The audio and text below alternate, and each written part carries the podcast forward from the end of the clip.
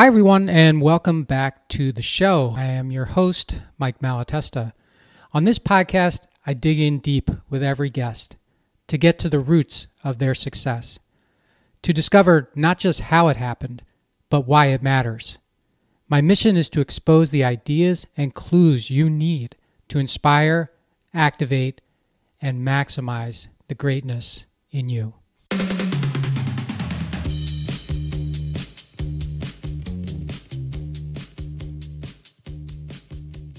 Hey, everybody. Thank you for joining me for another solo Friday episode of the How Did It Happen podcast. I'm so happy to have you here. And I'm excited today because I'm going to talk to you about the right questions. And this is a list of questions that Gallup, the uh, sort of interna- international polling uh, organization, has put together they call it the, the right 12 questions or Gallup's Q12. and it's a series of questions that, uh, as entrepreneurs and as uh, leaders, um, and maybe even just, you know, leaders of any kind, managers or whatever, um, it's a list of questions that um, put you put our our our our spoken from the vantage point of someone who is who with for whom you're responsible, like a direct report, um, someone you're supervising. Um, it's you know uh, basically someone that works for your company, but not in a the same leadership role as you. I was about to say not in leadership, but that's not true because as you make your way up, um, you know almost all the leaders in the organization are going to um, their answer to these questions is going to matter as well.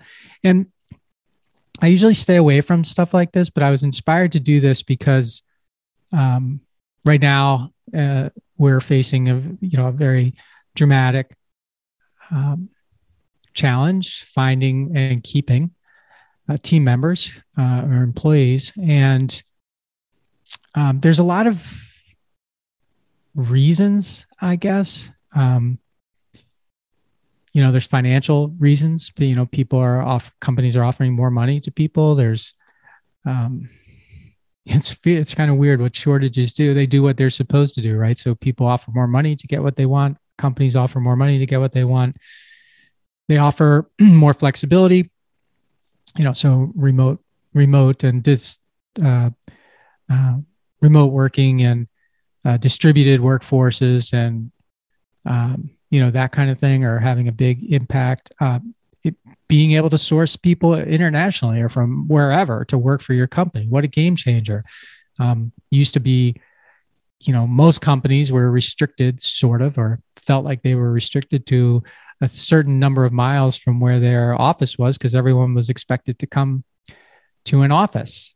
And you know your talent pool was small. Now you know, for a lot of positions, certainly not all positions, but for a lot of positions, it's um, it's much bigger. But you know, the convergence of all of those challenges, um, you know, remote work, distributed work, global competition for work, and money um, has has made it hard. And um, the point is that as a, even though there are a lot of reasons why people leave or stay at a job, one of the most compelling reasons and one of the most important reasons that people stay is because they like the environment. They like who they're working for. They like who they're working with, and they like feeling important. And it's um, you hear this a lot, like uh, you know, I I I don't want to be a number, right? I don't want to feel like I'm a number. And in fact, I was just at a plant or a company the other day, just doing a tour, and we were talking about culture and people not feeling like numbers. And I this actually kind of gave me this idea. And then on this board where you had to sign in for sign up for voluntary overtime. This was uh, this was on the manufacturing floor. It had your name. The columns were your name, and then your employee number. I just thought that was weird because it's sort of, you know, you're not a number, but in this case, you are you are a number. And of course, in every company, almost every company, people have an employee number of some sort for payroll or whatever, but it was just weird to, to kind of see it now. But it, it, it uh, is germane because, you know, part of these 12 questions is certainly this whole thing about do I feel like a number or do I not? So I'm just going to go through the questions. I might say a little bit about each, but it's just something to think about. It's powerful stuff. It's controllable stuff. It's completely, it's like an intentional thing. You can intentionally do this um, or be responsive to these things, or you can intentionally not. You can ignore them or don't or or or don't think that they're important, but you do so at your own peril. Um, and as I read through these, I thought to myself, how many of these was I good at? How many of these have I been good at? How many of these have I not been good at? Or certainly could have been better at, which is probably all of them. But here we go. So the, here are the, the right 12 questions according to Gallup. These are the Q12 questions. Uh, and they aren't really questions, they're statements, of course. But uh, I know what is expected of me at work. Um, super important. People don't, most people don't like winging it. They like to know what's expected of them. They like to know what the, um, uh, they want a system. They want, they want a system around their work. Not everybody, not everybody, but most people um, want that. And so you, uh, you, you need to provide it. You need to, you need to let them know what is a good job and what is uh, a job that we're going to be talking about as not being so good. Um, second, I have the materials and equipment I knew I need to do my work right. And this is a good one because how many times have you been in a situation where either you're not provided with what you need, you're not allowed to you you, talk about it, but nothing seems to happen in terms of getting you what you need, or you you know you think as the um, owner or leader that you know better than what the people doing that particular part of the work um, know in order you know about doing their job and having the right equipment. And there's a lot of what gets in like i i would get into this all the time like oh i never needed i never needed that when i was doing that job. You know so it's sort of like you're kind of creating a class system of people but um things change. And it's a very important question very important um uh, feedback to listen to and and to make people feel like I have the materials and equipment I need to do my work. Number three, at work, I have the opportunity to do what I do best every day. Um, I don't know that that's going to be a question that people can answer affirmatively for every day, but the more days that they can answer that affirmatively, the better chance you are of keeping that person and them uh, staying happy and promoting your business um, and their role in it uh, consistently. Number four, in the last seven days, I have received recognition or praise for doing work. Um, praise is free. I've talked about that many times. Praise is um, abundant and free. Uh, it's also um, easy to make scarce and costly. Um, so, easy choice there you see someone doing something, you give them praise for it. And the more specific, the better. Number five, my supervisor or someone at work seems to care about me as a person. I last solo episode I did was about this sort of connection process, a nine step connection process about um, I called it the the uh, using a house as a sort of a a, a metaverse example of creating a system of working through this house uh, idea nine step process. And um, it was it was it was it's designed exactly to get to know people. Getting to know people is completely intentional right? You either choose to do it or you choose not to do it. Uh, if you choose to do it you are going to create trust in your organization. You're going to create connection and you're going to create an environment that someone wants to stay in. Number six, there is someone at work who encourages my development. Um, similar to number five, you know, where you get praise, encourages your development means that you've got someone's back. You want to see them succeed and you want to see them succeed at a level that's higher than where they are now or where they thought they might ever be able to succeed. And you want to encourage that and support it. Number seven, at work, my opinions seem to count. This is a tricky one because um, there's a difference between every opinion uh, uh, mattering and everyone counting. So, having an environment where people feel free to express their opinions uh, with the understanding that you may or may not agree with the opinion is healthy. Um, and as long as people feel like they are listened to, and it, and every so often they are going to have an opinion that makes sense and you should act on it more than likely. Um, there's a big difference between asking for opinions and then never um, never not only using the opinion but never explaining to someone why their opinion was or wasn't used so it's trick it's a tricky thing i'm not trying i'm not trying to say that you should take everybody's opinion and and run with it so that everybody feels good because that definitely won't work. But but knowing that my opinion counts meaning that it's considered is usually enough for for everyone especially if um, when their opinion isn't the ch- isn't the path you choose they understand why. They may not agree with it but they understand why. Number eight the mission or purpose of my company makes me feel my job is important. In my opinion very few people want to show up for a job just to show up.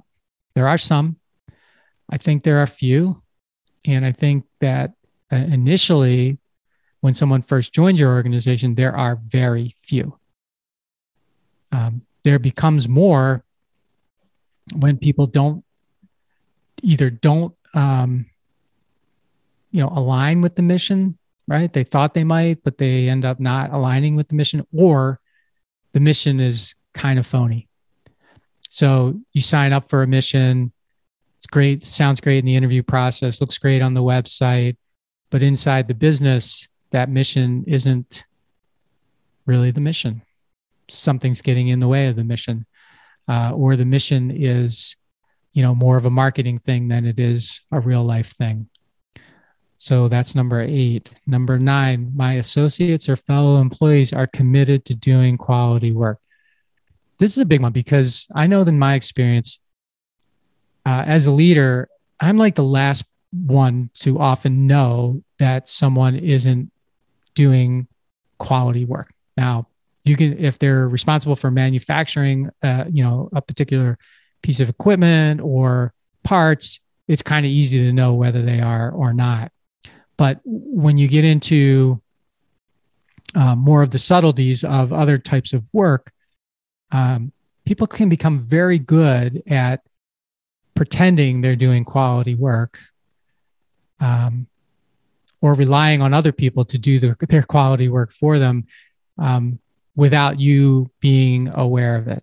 Uh, it's always the people, you know, below you that know first when someone is not uh, working out. And the last thing people want to be around, even if they like the person, they don't want to be around someone who's dragging down the work. But when they see that um, nothing happens, there's no consequence to doing that. Um, oftentimes they're sort of I don't know, they feel like they maybe the quality of their work doesn't need to be as high. Why, why does it matter? That kind of thing. So, um, you have to treat, you have to have the, that gets back to the expectations. You have to have great expectations and you want that, that, and, and, and meet them so that everyone knows that quality work is, um, is, is necessary and that everyone knows that hey we're all doing quality work. So you don't have that problem of being around people who aren't doing quality work. Everyone's committed to quality work. Number 10 i have a best friend at work. Um, that's a big one uh, you know it's hard to make friends at work like real friends and it's hard to make real friends anywhere. But um, it does seem like there's always that one connection and particularly if it's um, you know a connection between two people who love to do quality work and enjoy the mission and you know have opinions that matter or count and you know do all of these other things right. That's not only are not only do the does their friendship keep them aligned with the company, but it also uh, creates amazing examples for people coming into the business, and um, it's really important. I mean, you don't have to be super duper friends with with many people, but if you have a best friend um, at work, it kind of uh, kind of changes the game to your benefit. Uh, number 11, in the last six months, someone at work has talked to me about my progress. Okay, so whether you call these performance reviews, whether you call them, you know, huddles or whatever, if you're not talking to your people about their progress on a regular basis, you are missing a huge opportunity. And I know it is difficult to make the time to do this, um, especially when you don't really make it. What do I mean by that? I've been through this so many times. We have reviews or evaluations or huddle data that's due. Um, let's just say it's every six months, like it says here. And rather than getting that scheduled, getting all the people scheduled that you need to talk to, you instead wait for an opportunity for it to quote unquote happen. And it doesn't. And then you come down to the last week and you're rushing through this, and people know it. They know that you're rushing through. They know that you're only doing it because you have to do it. And they know that you have not given it the time that it deserves to give them uh, proper uh, feedback about their progress in their work. So it's as simple as that. You know, it's another intentional thing. You either intentionally do it or you intentionally don't do it, or you intentionally don't do it very well. Simple to fix. Just be intentional, do it well. Number 12, this last year, I have had opportunities to learn and grow at work. Just like people not wanting to do quality work or people who don't care about the mission, I think those are very, very few people, at least initially. You're we're the ones that poison the well. So very few come in ready to poison our, our well. We bring them in and then we poison our own well by not um, doing the things that we need to do or doing the things that we said we would do. And giving people opportunities to learn and grow is like every human being wants to learn and grow. There's, it's just a fundamental part of who we are. Now, some of us may not ask for opportunities to learn and grow. Um, and normally the ones that ask um, get it, like squeaky wheel, you know, gets the grease kind of thing. Um, but that's up to us as leaders. You know, we have to encourage people to stretch themselves. We have to encourage them to learn, to challenge, to grow without the fear of that challenge resulting in a failure of some point. It may result in a learning, another learning opportunity, but not a failure. Um, I sound like a broken record here, but completely intentional on our part. Are we challenging um, people to grow? And giving them the freedom to do it, but also the the um, uh, the safety to do it, or are we? Is it sort of our gut reaction to do after someone says they're going to leave? Oh, wait, wait, wait, wait. We we can like don't leave. We can give you this opportunity or that opportunity. Stay on top of it. You want to be in a position, I think, where you're where people are pushing back on your willingness to give them opportunities to grow. Like, let me finish this one first, and then you know, give me that one sort of thing. Um, so yeah, those are the 12 things, the 12, the right questions or the right statements. Um, I got a lot out of that and it rang really true with my own experience. And as I mentioned at the beginning, it's, we're in an environment of convergence of a lot of different things that make it very, very difficult to attract and keep people. And, you know, you may not keep everyone uh, by by doing a great job with these 12 questions, but you, uh, it feels like to me, and my experience tells me that you will keep a lot more and you will attract a lot more uh, if you can um, live up to uh, or live these questions, right? If someone, if people can go through these 12 questions and feel good about the answers to them all, boy, oh boy, that's got to be powerful stuff. So um, I do appreciate you investing your time and energy in my podcast. And I hope you get a positive return on that investment today. If you did, please share the episode and follow or subscribe to the podcast so that every episode comes to you automatically. Until next time, maximize your greatness.